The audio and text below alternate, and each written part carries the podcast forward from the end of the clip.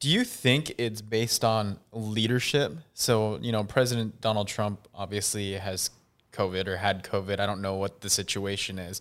You always see him during interviews not wearing masks, right? And eventually, I, I don't know. I mean, there's a lot of discussion between uh, people saying that maybe he actually doesn't have COVID. He just doesn't want to participate in the debate because he had bad ratings during the debate.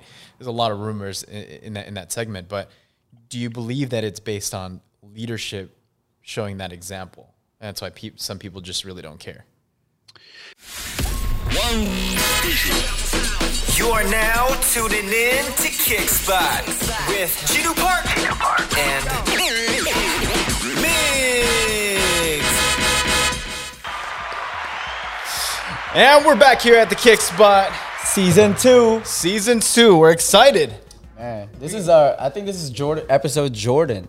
Episode Episode 23. 23. 23 for us. So this is awesome. It's pretty exciting. And uh, as you guys can see, we have a new location, Boom. a more relaxed setting because our whole purpose is that we, We want to get to understand people's perspectives, but That's also to be able to kick back at the spot. That's what we called And this is the spot. King Spot, obviously. So if, uh, also, if, if you can see visually, we have a few guests with us. Yes. Um, Integrate technology. Yes. And, Hello. and we've never had, uh, you know, somebody from the science background. Um, I know this is dope. Migs, I, I actually didn't do very well in science. Neither did I. So this will be very, very interesting Yeah. for both of us. Yeah. And we're probably going to ask a lot of different questions. Um, and then we also have, uh, and that's that's with Ryan.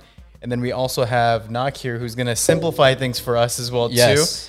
too. Um, because some of the terminology, that's the reason why I, I failed science. Some of the terminology wasn't very, um, you know, common in nature uh, when I speak. So Yeah, and so Ryan is a researcher. Is that correct, Ryan? Yes. Perfect. And then Knock works in the. I, I forgot how you like describe like your line of work. Well, So the simplest one right now is that I am a sound massage therapist, and I'm also an instructor in movement. in movement, there you go. That's I forgot. I was just yeah. Perfect. So, Ryan, why don't you give us a little bit of your background, um, just so we can kind of deeper question things, especially in today's world with COVID and everything happening. We'd like to get your background first, so we can dive deep into that. Yeah. Uh, so my background is in um, structural biology. Essentially, what do proteins look like, and and how do they kind of form and do their activities? Because you know they're the machines of of all their cellular um, uh, factories here. And uh, specifically, I looked at how influenza or the flu virus will disrupt all of that um, kind of machinery and essentially take over the, the cell. Um, so that was my PhD. So I did about seven years of that, and um, hopefully we'll be having that PhD paper be published in the next year or so. And uh, but currently, I'm working in a cardiovascular lab at UC Davis where I look at heart disease, uh, which is where COVID kind of comes into play because uh, we're looking at these connections between um, heart disease and COVID. Perfect.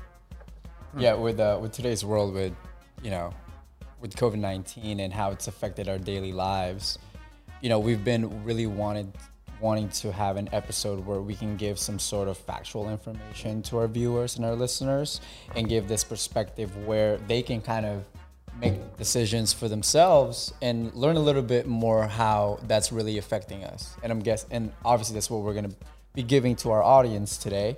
And we're excited about it and we can't wait about it. So JP, we have a lot of questions today. Yeah, so I, I initially thought that COVID, um, like when someone gets affected, it's through the respiratory system, and you're saying that it also is correlated to to the heart as well. Well, so the respiratory system is the first place of infection, but you know the the virus itself spreads throughout the body. I mean, uh, how they actually know that some of these animals that have been infected, uh, if you've ever heard of the reports that you know someone's pet got infected, Yeah. was they've uh, uh, they had to test the fecal matter of the of the pets for you know the virus itself. So that's how they know that someone's been fully infected. Um, and and so the the virus affects everything throughout the body. Um, there's been reports of blood clotting um, to points where people have had amputations and you know all this other kind of crazy stuff. And that that's because of COVID, or they also have other underlying diseases. Well, so this kind of gets into uh, the mechanisms of it, and and um, so I'll have to give a brief interview, just uh, or brief, you know, overstatement, just because uh, you know we could be talking about this for two hours, and, that's kind of what uh, we'll eventually be doing. But um, uh, essentially the worst one one of the biggest problems isn't necessarily the virus itself but it's your immune system's response to the virus and this is true for influenza and other uh, respiratory viruses is that a lot of the damage actually comes because your immune system overreacts. And this overreaction can you know cause scar tissue on the heart or lung failure or um, you know in, in, certain instances blood clotting and stuff like that which is something that we normally don't expect but that's something unique with covid.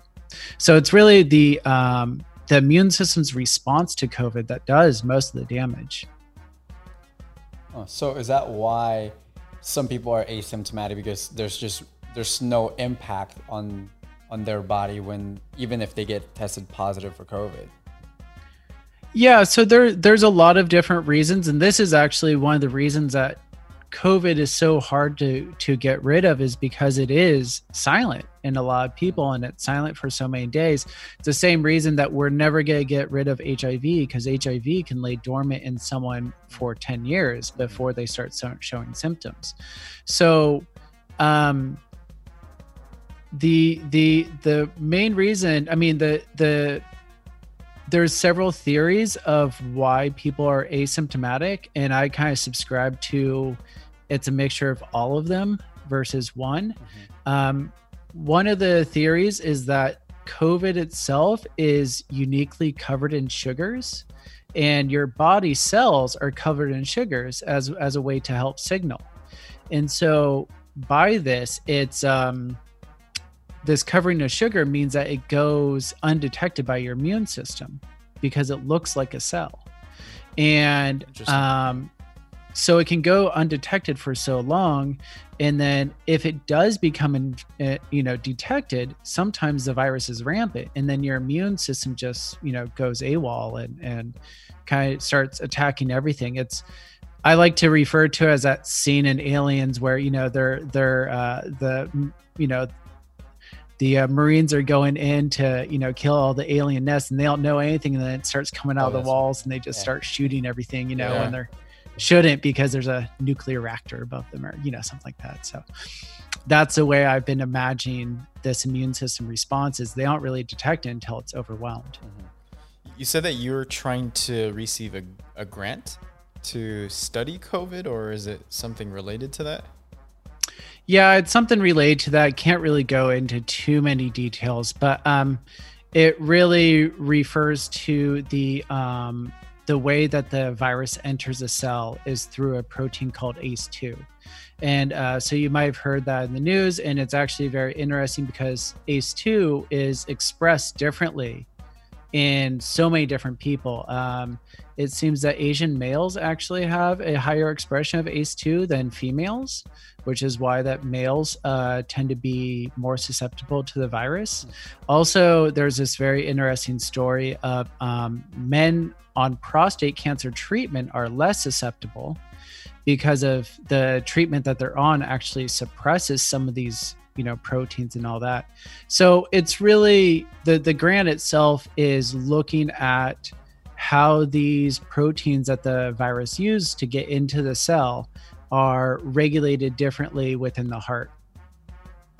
So uh, uh, is that any different than what the cdc studies? No well i mean i uh, the the exact uh, details of what I'm applying for is different because we have this hypothesis that this um, protein uh, that kind of is a regulatory protein. Basically, it goes. It, it's like someone going through a house and turning on and off, off, you know, light switches. So basically, this protein goes around and turns things on and off. And we have some evidence to show that this protein will um, turn on and off ACE2 in a way that might be able to help with um, viral infections. But um, there's, you know, probably over a thousand different studies on going on right now about Yeah. just ACE2. So this is just one very, very, very specific detail. So, what? So you- you're obviously looking at virus, right? But Yeah. How did you get into this field? Like, was this something that you've been wanting, like that you wanted to do? Is this like what you wanted to go to school for? Like, what piqued your interest in studying about viruses and proteins and things of that nature? Well, so my my interest actually started coming from uh, snake venom, and Knock hates snakes, uh, which is You you know very very funny a snake to to us because we're just very different. Oh my gosh. Yeah. Uh, but yeah, snake venom is like extremely interesting. And, and I remember in college, just very, very early, I looked at evolution of snake venom and other venoms and stuff like that. And then that led into, well, you know, uh, venoms cause disease or, you know, whatever. So, um, and it's kind of just a protein folding problem uh, where the proteins don't actually fold correctly uh, which means they can't make the correct machines. Um, and so that led into genetic diseases. And then I was always, because I have, you know, genetic disease with my eyes. So then I started getting very interested in just, uh, you know, how, what, what makes a disease uh, succeed over others. And, and then that led me to viruses. So, so this whole Mm. study of like, well, how how can a disease survive in a population is is this question I've been trying to answer for over a decade. You know, so uh, one of the things that Migs is very passionate about is uh, investment in stocks recently. And um, Very passionate. very, very passionate. And there's a particular stock that he likes, which is the sports uh, stocks. Um, I'm very against it right now because of the going? fact that, yeah, well, I'm, I'm leading to it because of the fact that my, I liked what the NBA did with the bubble. I think that they really contained everything. But as we're starting to see that NFL players are starting to get COVID, we're also seeing that teams are starting to get COVID. MLB player. M- MLB teams all have, have uh, yeah, i- and it's starting to, to come out even more. It, it seems like it, we had contained it at a certain extent, and all of a sudden, there's been a spike. I don't personally see anybody around me get COVID, but there's always a lot more announcements that are being made, and so that's why, as- Especially in the last seven to ten days. yeah, and so like with the sports thing, like you know, the Pac-12 just, you know, I, I felt like they were kind of pressured to to open up uh, football season. Uh, I think they only what eight games, Yeah. or whatnot. But you know, yeah, talk talk to us a little bit more about that. Like in in that nature, like is it spiking? And like, what is your perception on the yeah. sports? So, side, well, this is you know me myself. I'm a I'm a big 49ers fan. So um, I I ooh, uh, we're gonna have to end the recording. well, you know, I mean, uh, when I was in Santa Barbara, I was a Chargers fan because you know uh, San, uh, San Francisco is awful. But um, yeah, I mean, we've been dumpster fire for so long. So you know, I mean, the last thing we had was Joe Montana and you know Kaepernick. But anyways, um, yeah. So this was actually something that that you know we're we're doing this podcast, and one of the things I really wanted to get um, on the episode was, you know, um, on our podcast is like a sports journalist, someone that can explain the regulations and actually what they're doing. Um, but you know, it, it was very, very uh, difficult for me to watch. You know, the Tennessee Titans have what, like thirteen Sure. overall? Is that how many cases It was they had? twelve cases. 12. Yeah. And then, and then, like they had fans in the stadium Yep. the first game back Yep. and like you know there's other teams that like refuse to have stands and, the, and it's just like um so that kind of disconnect i mean the the the nba bubble worked because it was a very very short playoff series you know like six weeks but for an entire season, it's gonna be impossible. And even Roger Goodell said, you know, hey, we're going to. This isn't gonna be the first, and this isn't gonna be the last.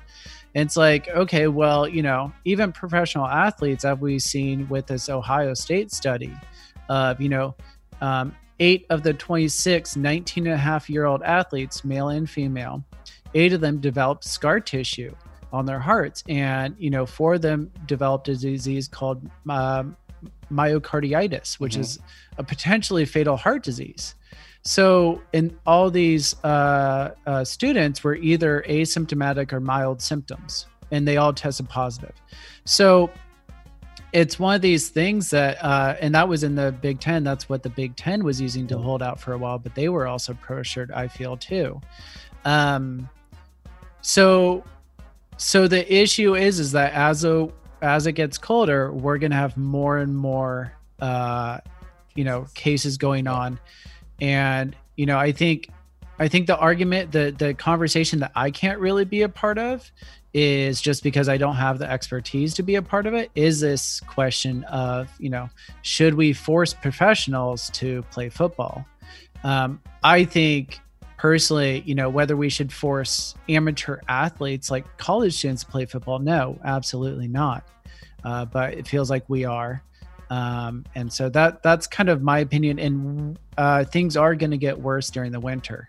Yeah, my so I'm a Seahawks fan, and I'm glad that Oh. right now, as as we're recording this, five and zero, right? You guys cheated the So- last game. But- do you want to rub that in just a little but, bit more? But the thing, but the thing that I'm afraid of is that they're actually going to stop the season. I mean, I can see a lot of people getting COVID, uh, a lot of players getting COVID, a lot of teams getting COVID, and then them delaying the games for such a long time. And just imagine, I was worried because uh, Cam Newton, um, you know, got COVID, and they had just played the Seahawks. And and Stephon Gilmore. Yeah, so I was like, oh my gosh. I I mean, the Seahawks players better get checked because I mean, it, it multiplies like crazy right now. So Yeah. I personally think that that they're gonna close and not have a season and ruin Russell Wilson's MVP season. Yeah, well, you know, eh.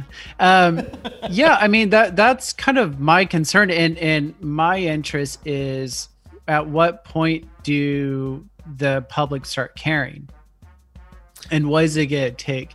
Is it gonna take you know how many athletes uh, is it gonna take to get sick? Because you know, let's say that these professional athletes are a lot healthier than most people, and all that. Let's say that their mortality rate goes down to you know 0.5% versus uh, the the standard 3% um i mean that's still 1 to 200 people in these organizations that you know if if 1 to 200 people get it you're probably going to have at least one death and so like i'm kind of interested is like you know which player if you know they get it and and die which you know which are going to be the ones that are going to be the martyrs here right, right, Yeah. right, right. um and you know it you know because they may not ca- you know care about some some bag boy or something but you know if Cam Newton or you know unfortunately or even even Russell Wilson even you know being against the C- you know San Francisco and get kick our butt probably you know I wouldn't want him to get sick Yeah. but you know how how much is it where's the line is is kind of the question that we'll see Do you think it's based on leadership? So, you know, President Donald Trump obviously has COVID or had COVID. I don't know what the situation is. You always see him during interviews not wearing masks, right? And eventually, I, I don't know. I mean, there's a lot of discussion between uh, people saying that maybe he actually doesn't have COVID. He just doesn't want to participate in the debate because he had bad ratings during the debate. There's a lot of rumors in, in that in that segment, but do you believe that it's based on leadership showing that example? And that's why peop some people just really don't care. Yeah, uh, yeah, especially in the U.S. I mean, I mean, if you look at the countries that did the worst, um, uh, you know, through this period, uh, you know, UK's Boris Johnson got it very early on, and then uh, immediately he took it seriously, and their Yeah. numbers went down. Um, you know, and and uh, it- but if you took a if you if you look at how this virus has spread it's spread when a country denies how serious it is. And that's how China, you know, it spread through China because they didn't, you know, take it seriously at, at first. Now they are, now their numbers are great. Um, but you look at the surrounding countries, South Korea, Vietnam, they took it very seriously. They, they didn't get hit very hard. Um, you know, and then you look at the US and now Mexico and Brazil and a lot of these other countries that aren't taking seriously. Their numbers are so much worse than every other country. I mean, every everyone kind of got that bad initial thing like France and Spain and you kind of got all those stories coming out, but they were able to take care of it very quickly. We've never taken care of it. What is your perception on contact tracing? We need to do it. Absolutely. I mean, you know, it's it's funny because they do contact tracing for the White House sometimes, I guess. Um, and then they do contact tracing for, you know, these NFL players. And um you know, my feeling about this is that uh, if we took if we took a lot of the unemployed people right now and train them for a week or two, we can turn them into contract tracers, and we would lower our overall numbers just hugely. The two best things we can do is prevention, uh, or that you know, in the or uh, the two best things we can do are mask and contact tracing, and that's going to be where prevention comes into play because I uh, I dare you to find me a doctor in any sort of field that says treating a disease is better than preventing it. So it's always going to be cheaper to prevent, and contact tracing is just such a key thing, and and it's proven to be uh, so valuable in every other country that's done it. So your perception is during the wintertime it's going to get worse. What if you had a blueprint plan of how to make it better? What would that look like? Uh, I think um, that's gonna be that's gonna be tough on the spot because uh, you know, but but essentially a lot of it is you know wearing a mask and stuff like that, and and and understanding your surroundings and understanding how you know um, the inside is going to be different than than hanging outside.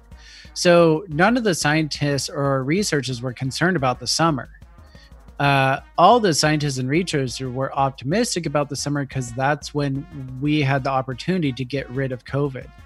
And we wanted to get rid of COVID because we didn't want to go through a COVID winter. Um, so what happens, you know, there's a reason that November through February is called flu season or cold season.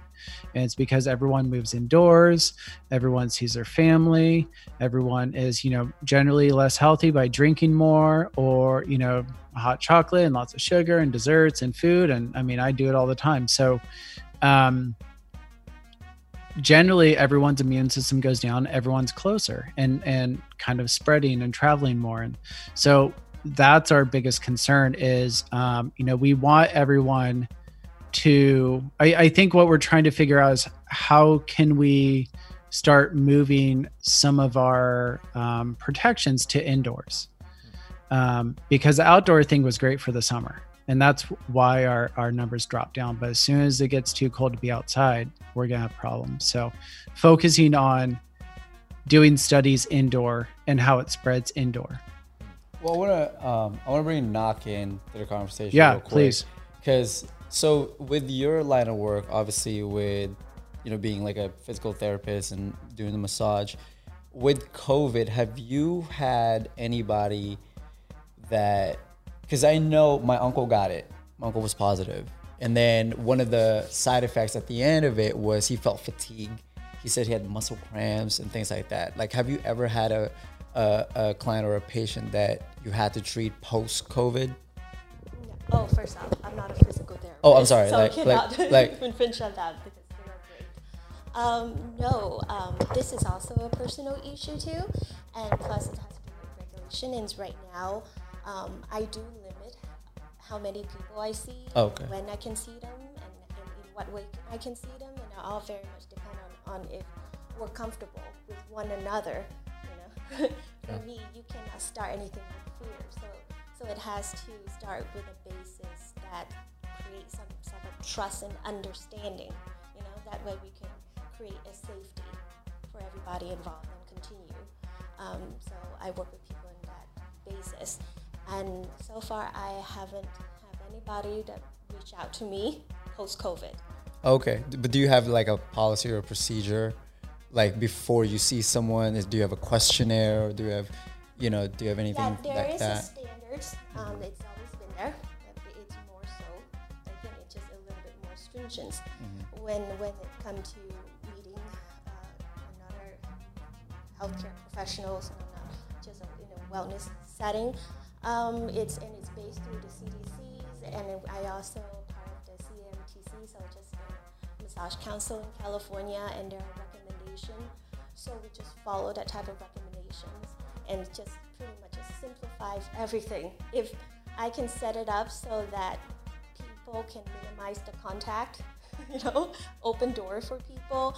I clean everything afterward. Everybody has their own sheet, you know, it just minimize any type of contact. Um, don't even do a lot of indoor if possible, or just open a lot of door. We can do indoor now. You know, it's only recently Yeah, that, yeah. that we're allowed massage, and Yep. that's when they start really picking up and doing the movement stuff. I, I make sure that there are like hours, an hour or two hours in between sessions, Yeah, yeah. just on the safe side, put Right, the right. filters on. Um, yeah, but pretty much is that is just to create a sense of safety first. Yeah, I mean that's that's the goal, right? I mean for everyone is is uh, you know I think the first thing is everyone's safety, you know, and I think to allude to Ginu's point earlier, politically, like when he brought up you know President Trump not wearing masks. I mean he's holding rallies right now, right? Like he just held one, and I saw that people barely were i think it was like 50 50 50 percent of people weren't wearing, wearing masks you know i'm pretty sure you're wearing a mask when you're you know working on someone is that correct or, or do you wear a mask when you when you see a client When I work with, and I don't do work with seniors there, in that Oh, yeah, yeah, they're more susceptible. contact with them. Mhm, I do alcohol with them, and we make sure to have the doors open. Always there's some type of air, outdoor airs flowing, and we wear masks because they are very much in touch with their own health care. And so, based on what the medical professionals say and support it, um, we follow that guidelines also. got it got it yeah i mean because with president trump I, just feel like you know he's hold, he just got it. He's holding rallies and 50% aren't wearing masks. Like do you you know for you ryan do, do you feel like right now since it's also an election year do you feel like there's no you know bipartisan solution of not making covid a political thing? Well, I mean, I, I kind of want to go back to the whole thing with with him being infected and and whether he's still you know infectious now. The um because this was a question that a lot of people asked me was like you know how how infectious can he be and I I, I saw something that he was thinking that he's completely immune now, um and Superman. I th- did he say I, I don't know yeah he said something like that something something super ridiculous. immune. Yeah, Yeah, great, super, yeah. great. Um, yeah. So the problem with that is that no one's immune, and and what everyone should really understand is that when you have antibodies towards something, you're just more resistant. Hmm. So let's just take a number of a thousand viral particles to infect you when you don't have, uh, you know. When, when you don't have any antibodies or you haven't fought off the disease, well, now it's going to take, you know, maybe a hundred or you know 10,000 to 50,000. So you're not going to be as susceptible like you won't get but you can still get it. Um and that's kind of one of the issues. And then also there's been some really interesting research that um, where you've heard of these stories of people getting reinfected after they leave the hospital. Mhm. Um, so I was really concerned about that too, and I looked into it. And it doesn't seem like they're getting reinfected, but the virus goes into hibernation and then Oh. reactivates. Um, Wait, now the mean- reactivation. what do you mean by so it's still in your body. yeah like what do you it's still explain in your body, yeah. So what it does is there's um Jeez. there's kind of like a gel that holds all of your cells together, Mhm. and that's called the extracellular ma- matrix. You can just think of it just like a thick gel okay and um, so the virus hides in that gel and then your immune system and people you know test negative and just goes into hiding. And then uh, you know one to two weeks later that virus will come up but there's not really any evidence to show that people are getting reinfected. So this reactivation thing is very very concerning though. It's in a very small number of people. I don't think that it's going to happen with him but you know it is something to also kind of keep an eye on is this reactivation and um, it's very similar to other viruses like herpes and stuff like that that that can lay dormant for you know will activate and then can lay dormant for you know a month or two or you know a year Are there studies um, on people that are more active? If they're more active, that they are more prone to getting COVID? more prone i don't think that that would be a case normally people that are active um, have better regulation of their of their immune system and they're able to dial it down and and not have it go out of control So when this whole thing started, I started running a lot more. yeah and I and I told myself, man, I, I hope I don't get it, but if I was to run a lot more and be more active, then I probably have a lower probability of getting it. Are there case studies like that? Oh, like how? I mean, so it's it's no, there's not. Not that I'm not that I'm aware of. As far as like how easy it is to get it.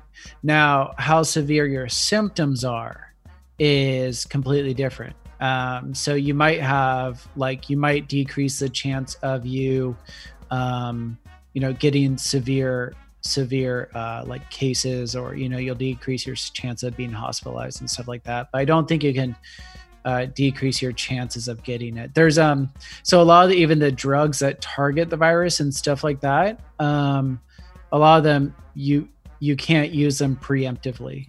Um, the only thing that you can really use preemptively is a, is a vaccine to build up your antibodies. That's really the only thing that can prevent you from from the virus getting a foothold. So do you feel like with, you know, I, I feel like President Trump is trying to push all these, you know, companies, you know, to create the vaccine as quickly as possible. I mean, we have Pfizer, Moderna, um, two of the biggest ones right now. I I think both are in phase three. yeah I mean, but you know, clinically, like how, like how quickly can we get it? Because he wants it. He Yeah, wanted it he before does. election, right before before November third. But I'm pretty sure we're not. I, I feel like we're not gonna get it until 2022. Like I, I- don't even know how close we are. They're yeah yeah like i it's think i think that's going to be the focus of um, what knock and i are trying to do is trying to get out this realistic timeline um, so even when people what my biggest fear too is that when the vaccine is passed through fda um, whichever vaccine it might be whether it's pfizer or any of these other companies um, that it's it's it's not gonna people are just gonna go crazy because they're like oh we have a vaccine now. And uh you know and that might come uh, fda approval might come in december january even. Um but there's all these problems with production line like you know mm-hmm. making glass mm-hmm. vials transporting mm-hmm. the virus whether the virus has to be refrigerated or not.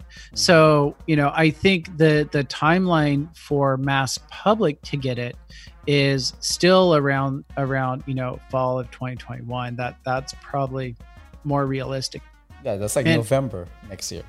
yeah yeah yeah yeah, yeah. fall fall of 2021 is kind of where I, I would put it in the middle optimistically summer um but yeah there's going to be you know uh, um there's i think knock and i are going to do a like a whole one hour segment on vaccines and all the different vaccines that are being generated because it, it is very interesting and the vaccines that they're generating are completely new technologies that we've never really tried so there are going to be those concerns as well Would you be on the front line to try the vaccine, or would you be skeptical about the vaccine that's created? Well, I mean, it completely depends on on um, what vaccine it is, and I'm going a little bit back and forth on this. And um, but I do know that people from the FDA uh, have threatened to resign if if the vaccine is uh, you know released prematurely, Mhm. and they have tightened up their regulation uh, despite White House kind of push like you know to to the White House is uh, uh, not really being too happy with that. So I I'm pretty confident in the FDA and whatever they regulate. There are going to be like other questions as far as if it's this new kind of vaccine technology and stuff like that.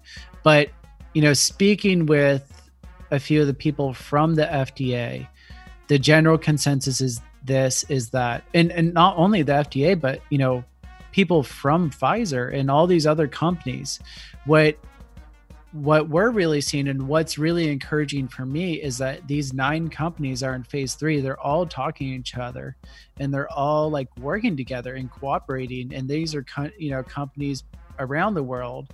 Um, and, you know, there's, there's, you know, and some of these companies require the participation of 26 other countries. So this is like a collaboration, even in a very competitive field that I've never even heard of. Um, and they they're doing that because they know if one company puts out a terrible vaccine they're not going to be able to sell it you know what's the point of having a vaccine if no one's going to take it mm-hmm. so it is encouraging that the FDA is is really holding their guns, uh, you know, to their first statements and uh, not being pressured. And a lot of these companies are realizing that you know no one can release a uh, a bad vaccine and there's 8 billion people. There's enough people to to get some money. Naka, as you are you know following the safety protocols um, are there any of the safety protocols where you're kind of like I I wish that they made it more safe for me to conduct hmm. business See, that is where having a friend like Ryan comes into play. Yeah. Because I like to have a lot of the facts available to me. Yeah. You know, I, I like to see everything from different point of views. It allows me to mm, make a decision that's just more informed, that keep me steady. And so I talk to him. Mm-hmm. So our conversations that we're going to do with the podcast is essentially the same as me calling Ryan on the phone and asking questions one after another. Mm-hmm. Is there one in particular where you were like, maybe I should call Ryan and then ask him, is, is this correct? Or is this safe? No, not yet because I, I, I don't do a lot right now. Yeah. I really scale back on everything. Yeah. And um, and there is also, you know, it, it's it's like I got it. Yeah, yeah. You know, but considering that um, we've been talking since we started our first episodes, yeah. recording on a, on Monday here, and uh, there's a lot of information that just went through, and will that shape my decision coming up in the next few months and next years? Absolutely. Yeah. And so the more um, you know, we're gonna start to talk and going into detail about different aspects of the research and and the science. Oh, oh my gosh, there's just so many to mm-hmm. to digest and to understand. Yeah. Then we will have a different idea. I will have a different pictures for myself, and it's my hope that um, for people that listen, they'll be able to have their own understanding too. Yeah. Because all of this is very much as based on how, how many like different perspectives yeah. you have, and are there's one that resonates with you or not. Mm-hmm. Ryan, have you taken a look at some of the safety protocols for businesses to open up? Um, so I really haven't had that time yeah. you know because i'm kind of double dipping into my jobs and most of my stuff is in the science i have heard of a few business protocols that like especially for restaurants of friends that go out that are a little bit concerning or not necessarily concerning but like they're doing that and and it's not going to do anything um, so i think you know there's you know i do want to look into that and and we're hopefully going to be doing an episode really soon about you know the whether what what actual like regulations will work and stuff like that. Um, um, yeah. So so bringing up the science, though, um, one of the things that is pretty difficult. And one thing that gets misled a lot is that you know media and other things really likes to attach to a single article.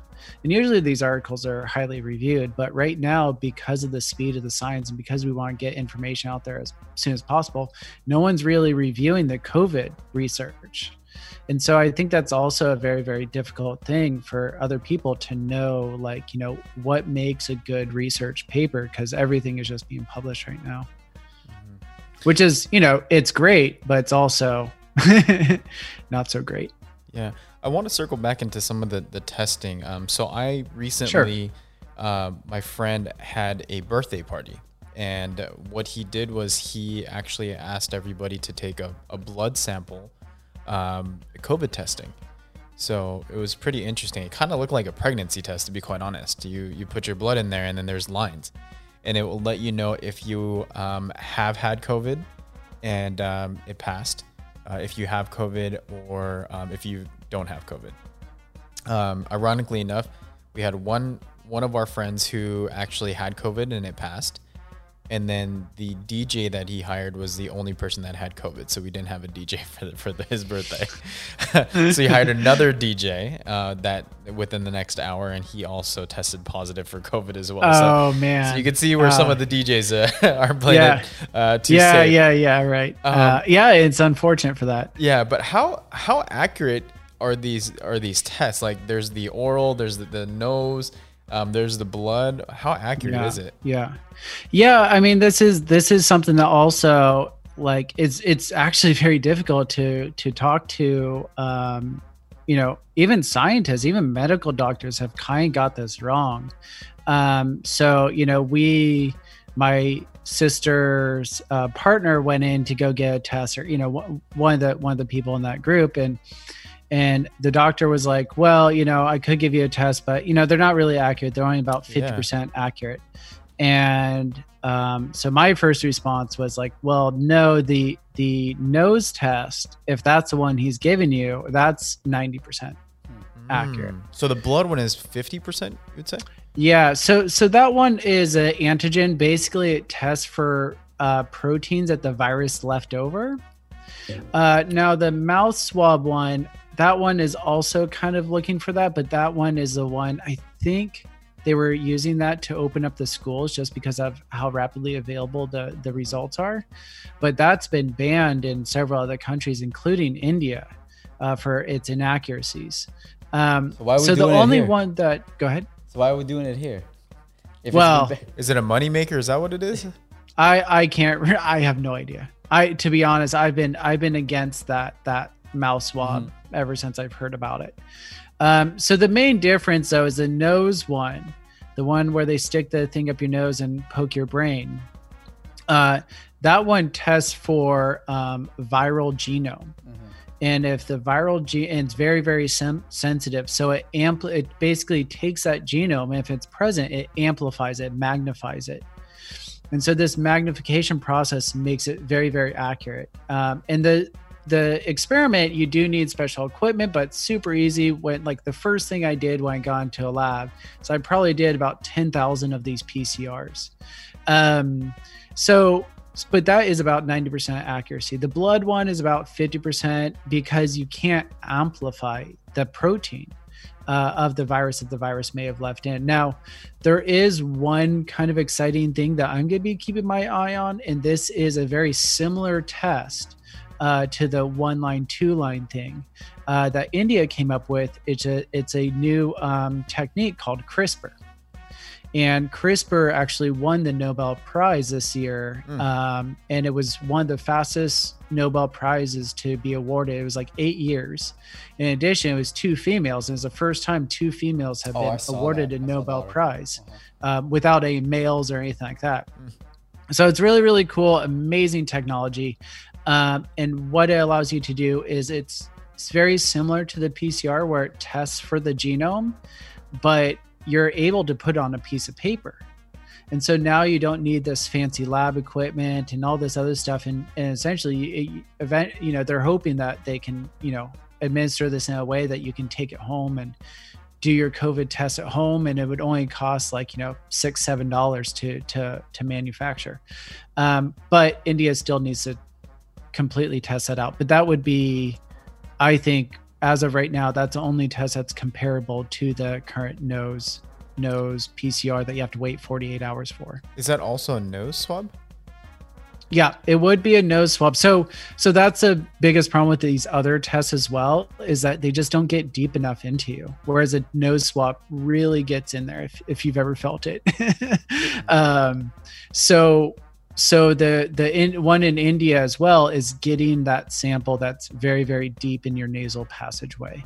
Um, they are actively trying to find a less invasive way to get like you know good accurate samples but but currently it's a nose swab So I have a question. So you know, we talked about, or Ginu brought up earlier, how, and you also talked about it during, you know, um, flu season. So, do you feel like we're going to have a pretty big second wave, or do you feel like it's gonna be contained a little bit? Because, like how I mentioned earlier, in the past seven to ten days, we've seen cases really drive up. I mean, watching the news earlier today, I think there's 33 states that are currently having an increase in COVID cases. I think I think like 10 or 10 states or like only less than 10 states are currently just doing the way they're doing it and there's no states that are actually going down the last like 7 to 14 days, you know days. So do you feel like we're going to have a, a second or a third wave coming in? That's- yeah yeah i mean the thing is is if you look at examples from our history uh you know the influenza of 1918 and stuff like that it it came back for three years and it killed 50 to 100 million people you know right now we're at 210 in the us and and i think uh, you know over a million in the world. So you know i i really hope i'm wrong and and all that but as of right now there's no evidence to prove me otherwise. That the and and in my opinion the best way to not have a second wave is to have the public fight it because that's that's who's fighting this on the front lines i mean yeah you have the medical professionals and stuff like that they're out there doing great jobs and and you know all this other stuff but the people that are gonna have to prevent this from a second wave and and all this is the American people. Um, so unless the American people's attitude changes, yeah, there's there's nothing stopping it because, like I said, everyone's gonna be indoors. The virus spreads indoors. What is your messaging to people that don't really care? That don't want to wear masks, that just still want to go out?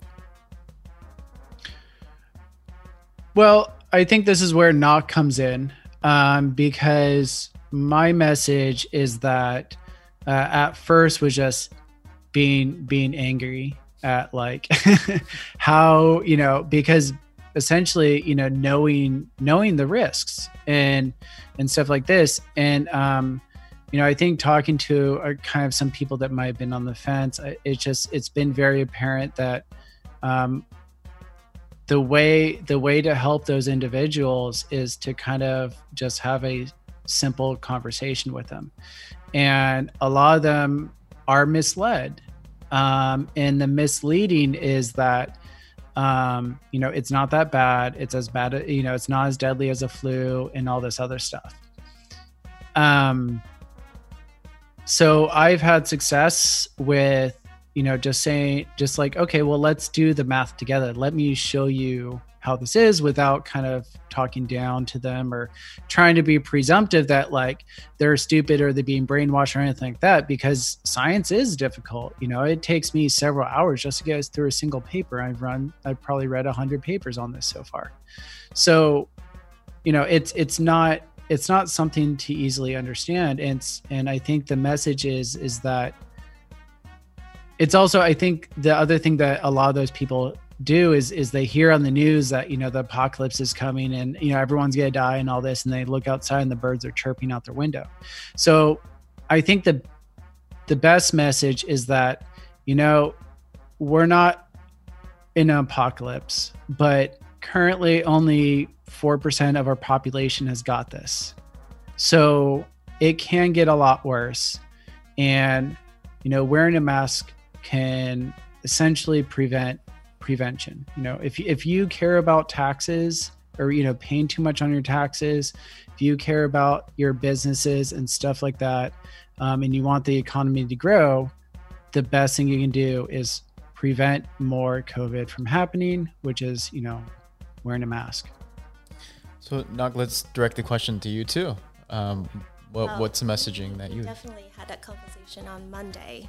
Um, well, my take on the conversation we have is is at what point you know there's personal safety and there's community safety, and where is the responsibility in that? It's like how much of the responsibility is on the person and how much is on the community as a whole. Where where do we stand in that? And for me, to to understand that, uh, then we need to have conversations, you know, from different people, from different backgrounds, to, to, to understand where they're from, you know. and if you're gonna have a problem, then you're gonna have to understand it. And uh, I just happen to have a friend that's able to willingly talk with me about that, and we're able to have different kind of discussions and look at it in different ways. So it's about choices. For me, the more you, information you have, the more you can be informed, and you're able to make choices that is best for you. That that you can take the responsibility for yourself and make the decision for your own. And from that point, then you can understand how would that influence the community around you and what choice can I make based on the information I have that will support the well health and the well-being of the community. So, what would you say to someone that, and you know, the question probably can go for both of you. Like, what would you say when they go, "Well, I have, I have to provide for my family. I have to provide for myself. Mm-hmm. I, I have to go out there and and survive, and the only way I can do that is I have to be in front of people or whatever whatever it is, right? Like, like how do you advise those people that kind of push back on, you know, it's like I don't care about this, you know, like I have to live my life because this is the only way I'm going to survive is if I'm out there making ends meet. That's the question that we also have conversation about. We have a lot of conversation, hours of conversation. because you have a scientific Yeah, mhm. individual and then you have uh, like you know like what we're thinking as commoners right like you have facts and you have data we we go we Yeah. just we just go and go we just live our life. we just live our life Uh-huh. so how do you how do you guys balance that Absolutely, it's a concern, and we're still working on that. Ultimately, you know, we have our own opinions. I have mine, and Wiltz has his. Some of it overlaps, some of it we share. Um, and for me, oh gosh, this this definitely com- is a complex issue because it's talking to society and how society operate. You know, the cultural setting. You know, each person, each individual's person out there has their own perspective, their own belief, and you know their own experiences that totally informed it. Um, so I do believe that right now we're we're standing at a point where we are creating a new a new way of living, a new way of interacting with one another, and depending on how what perceptions we're looking at this, um, then the outlook will be different. So I, for me, um, I would like to be informed. I would like to approach this from from a point of personal responsibility um, and community responsibility, from a point of love, you know, from a point of compassion and unity.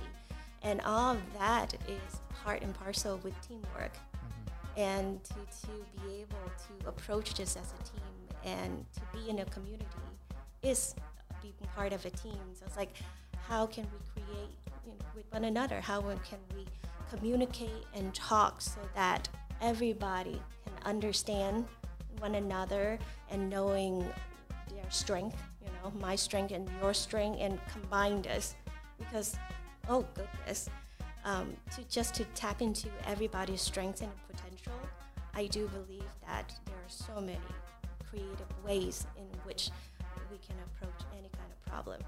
Are there issues that you both disagree with? That you guys fight about? Not really. You said there there was like some times where you kind of Yeah, like clash overlap. a little bit. over even that, overlap. it ju- but we talk about that, but but see, oh god, it just we talk. I mean, there are times we talk for hours, and then sometimes we just come back to I might understand it. It's just the philosophy is the same. Yeah, I think I think a, a lot of them it might just be like very higher end philosophies and stuff like that. But I think I think what works great with us and what we're trying to do by leading with examples that you know we're very very open and you know we are completely two different completely people blah blah. But um, um, I think what works great is that we do listen to you know other each other's like kind of problems and we kind of listen to when someone says well you know i say hey uh you know if you're gonna be you know if you don't wear a mask you're gonna be contracting or you know it, it, or you know if everyone goes out you know or sorry if everyone stays indoors then we're gonna you know we can get rid of this in a month. But then you know uh you know someone else might say well i can't do that because i need to feed my family. And it's like okay well let's try and figure out how we can do that but keep covid in check. I think that's the overall the overall problem that we're trying to also answer and and so the whole goal also is eventually we're going to have people that have that are affected by covid on the show and we're going to try and figure out how to safely approach uh, their lifestyle So for the next year I have a question. I want to I want to hear Ryan's take on this.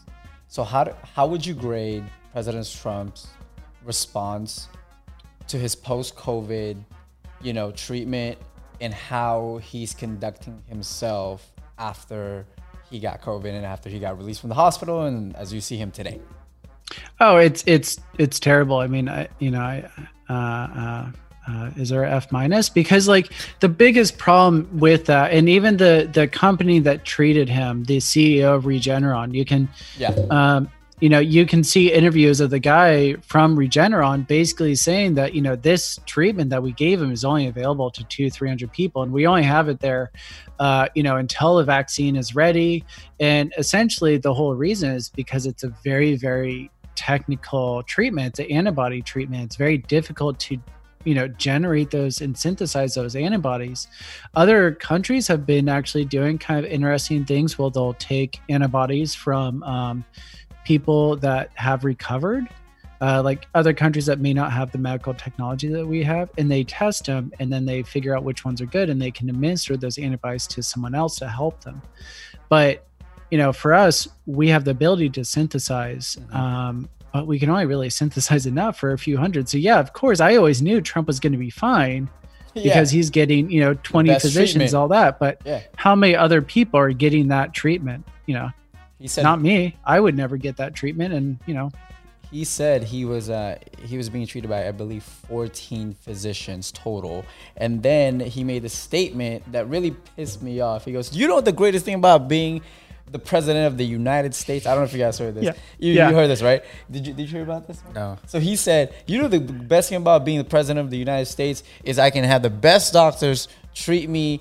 You know, and and I had 12 per- amazing physicians that help and treat me, and I go, what about everybody else? yeah It doesn't and have that access that, that are not the president of, of a country that can't afford to be treated the way you are being treated, Mr. President. Well, also, you know, what I really do fear is kind of this this natural nationalistic type view, which is we created this vaccine, we did this, where you know any American country is working with 26 other countries so they can test their vaccine to make Right. sure it works in everyone.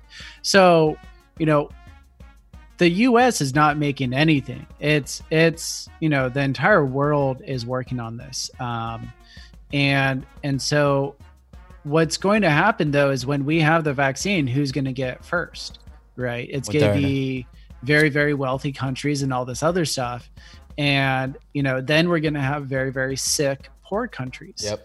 um, and so this disparities get you know just basically snowball into this even bigger nationalistic like oh well they're all sick now blah blah blah. It's like well you know we were pretty we were the most infected country. I remember very early on in um, march uh, i was at a car dealership and this guy comes up. He's like oh it's all these mexicans coming over the border and blah blah and giving us covid and all that. I'm like well mexico doesn't have any infections. We have all the infections like you know? So i uh, that that is something that really worries me about the way that he speaks. And and you know also with the way that oh don't let dominate your life. That's also very very concerning. I mean i'm not advocating that needs to dominate your life but you can't just like think you're a big strong man and, and not gonna get hurt Yeah, facts. Do you also think that because we live in a you know a society where we have access to getting tested, that our numbers are actually more accurate versus in a third world country where they don't really have access? Well, you see, that that's come up so much, but like, you know, I don't compare the US to any one country. I compare it to the entire world. And when you do it on that level, you know, we're 4% of the population and have, you know, 20% of the Cases. mortalities, right? Uh, except, well, India, India is getting really, really bad right now. Um, but, you know, okay, so whenever someone makes that argument, it's like, yeah, I guess you could, you know, it's not fair to compare the US to any like third world country because all this testing and blah, blah, but we can compare to the entire world. like, like the US is an anomaly. There's no other like kind of statistical thing where, you know, you can basically say that, you know, uh, one out of 200 and however many countries are 250 something like that uh, can't be compared to every other country on planet No, it's true. It's just and so but you can easily compare this to germany. Uh, and so what what you re- when you want to compare a country the easiest thing is looking at population concentration. Mhm. so when they look at sweden and other stuff like that and also travel patterns those are the two main things. So you know when you look at sweden when people are trying to compare our you know uh, policies and wanting to do the sweden model or whatever um, well sweden itself you know was like kind of in its winter. Like who's going to sweden in february or march right? No one's no one's traveling there whereas everyone's coming through the us coming through new york san francisco these big ports. So um you know you have to look at travel patterns and you have to look at population concentration. And you know uh so when you compare similar countries to sweden you know they have 10 times the number of deaths as every other scandinavian country that's why it's not a good idea to use Sweden's model. so who should we model ourselves like with? Korea. Yeah, South Korea, Germany, yeah, stuff like that. Um, South Korea. That's I mean, but like I said, I, I, I mean, this is going to be my personal opinion and kind of uninformed Yeah, yeah. political thing, which is, uh, you know, I think I would be happy for me myself who works at home and doesn't really need to risk my life. I'm not essential. Well, you know, I'm still working, but I'm not really essential and stuff like that. Um, I'm not in a high risk group. I'm not going to get because I'm at home.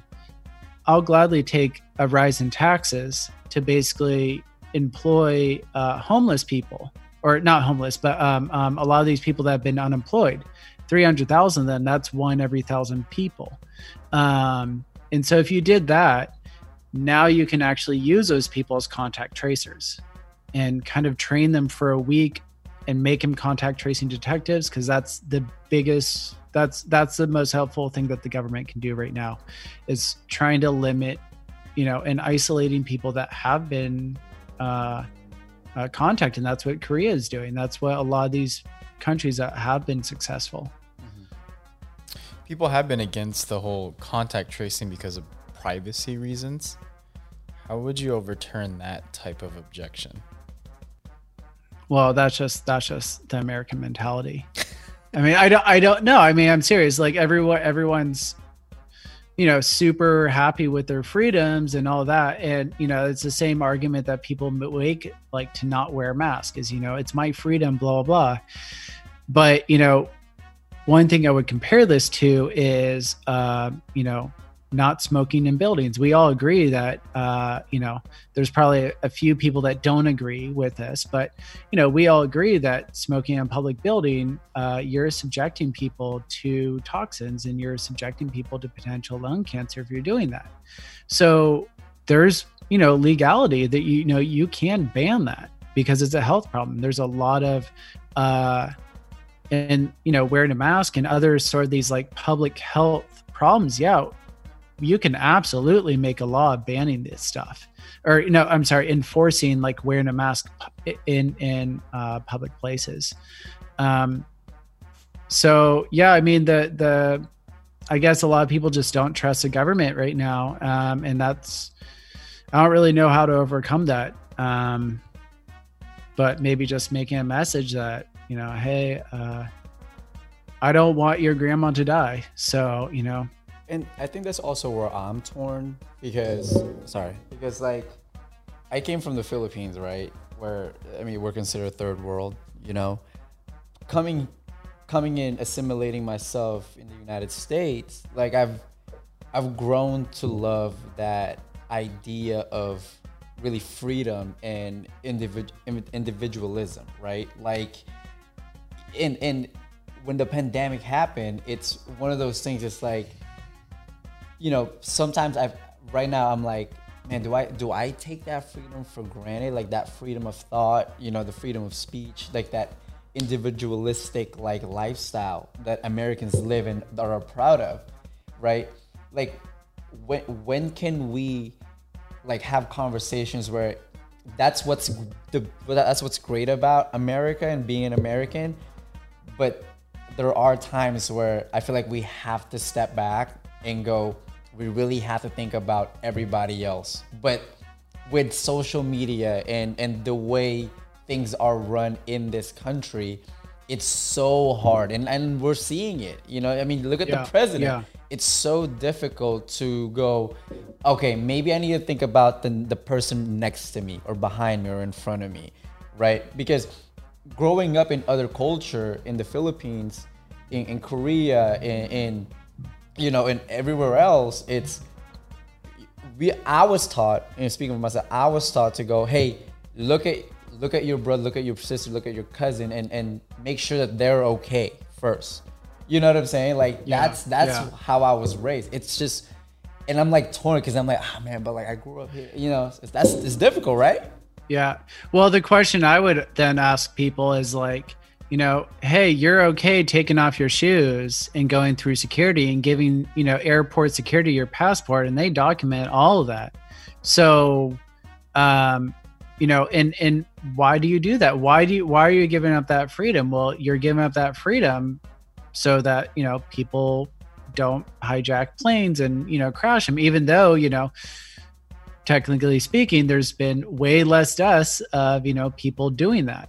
So, you know what i i think it's if we can get out the message of like you know the this is a freedom you're to be giving up but this is what you're getting in exchange. You're giving you're getting safety. You're getting the knowledge that like you know people around you are safe. And and you know i i think if we did contact tracing it would be easier to open up our businesses you know so th- those community shops that you like so much you can also uh you know like those can start opening now with ease and and you know people are gonna actually go there because the issue is is like okay yeah you can open up as many shops as you want but if 60 to 70 percent of the population doesn't feel safe mm-hmm. they're not gonna go shop so it doesn't matter if those places are open or not. That I mean, that's kind of what I've seen when you know they opened up Atlanta like very very early. Like no one, you know, the economy got like a what like a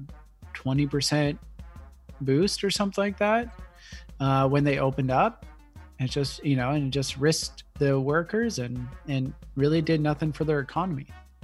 Well, I do think when it comes to freedom, it's it's uh, it's also in the choices we decide to make um, when it comes to well, I'm, I'm talking it from my perspective, from the family perspective, because we do need, we as in my siblings, and I and my parents, we, we have a talk and discussions about it on when and where to wear masks and if the parents should isolate themselves or not.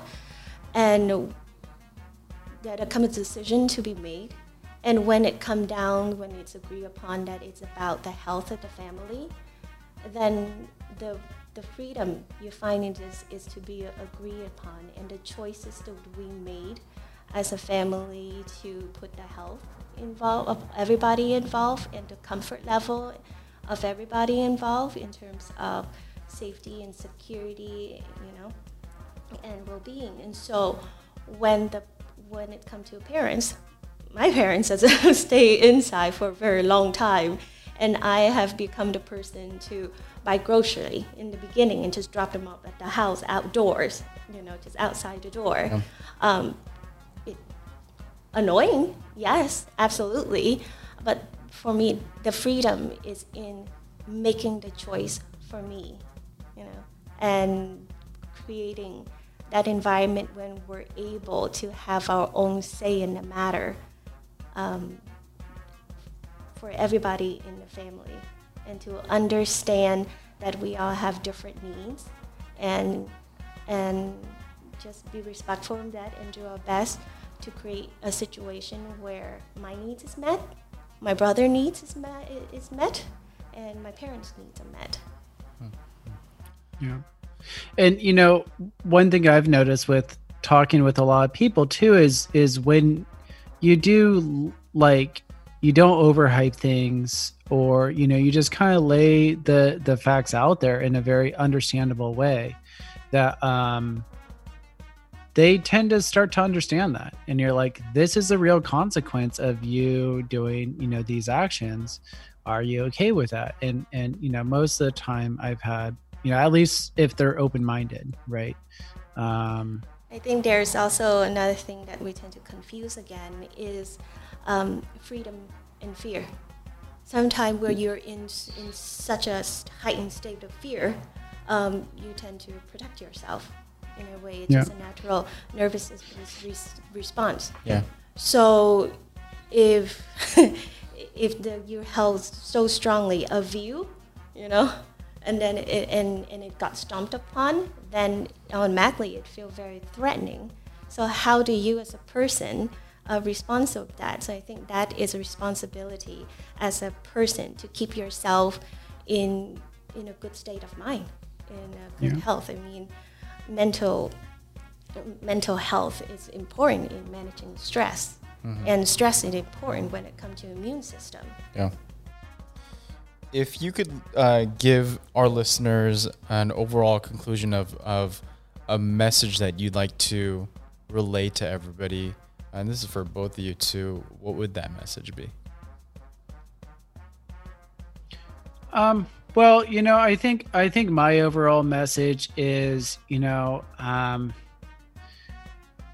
try try to, you know, not not be so fearful um like you know but approach it with some sort of you know uh, sensibility to it. Like i'm not saying that you know you need to go out and not let it dominate your life or anything like that but what i've noticed is that when people approach it without this kind of like hysteria of either it's going to kill me or that you know they're all going to take you know they're trying they're taking away my rights to breathe and all this other stuff if you kind of remove those things then then most of the people kind of make the right decisions and make the decisions that are going to keep them and their families healthy um, and and and their communities. And and hopefully if everyone does their part i know it's difficult um, i kind of get the feeling that science well science science is very very slow. Science takes a long time and with social media and all this other stuff everyone wants things rapidly. You know you want that notification you want all this other stuff. So we've been trained to want things very rapidly. So you know, take some time, take a breather, and we're get with with how things have kind of played out in the U.S. we are going to have to play you know play this for the for the long haul and and try and make those decisions that will you know keep uh, you and your family safe but all, honestly you do need to you know pay the bills and all that so Not, what would be your final message for our listeners? Well, the responsibility it's always on you to make the choices that best serve you. And so, um, for me, um, taking care of myself is Yeah. very important in terms of emotional health and mental health. You know, and physical. Oh goodness, anything, and um, to get whatever assistance and support is needed for you to, to take care of yourself so that um, you'll be in a good state of mind um, to make decision Right. that is best for you and for everybody involved. Right. Well, every one of our guests that come on our show, we like to support them and we like to um, promote um, whatever you know thing that they're getting themselves into. So, do you guys personally have a um, a social media Instagram of any sort? Or a show. Well, um, I believe our first our first episode of our podcast will be coming out Monday. Oh, nice. But I and uh the let me let me uh the podcast name is uh bourbon and tea chats Bourbon, Bourbon and and tea chat. yeah And where where can they find the podcast? Well, we're we're figuring this out, uh, but we're hoping to distribute it to Spotify and kind of any any sort of place you can get your uh, podcast. And uh, we'll be releasing a website and um, some Facebook stuff in the next month. But um, Cool. yeah, the first episodes will be released on Monday.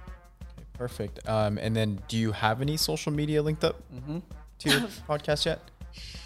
Not this Not not, at this moment. We're trying to trying to get that under construction. Okay. That's a cool name we're though. very beginners when it comes Yeah. to the technology world, so Bourbon and Yeah. tea. working is good.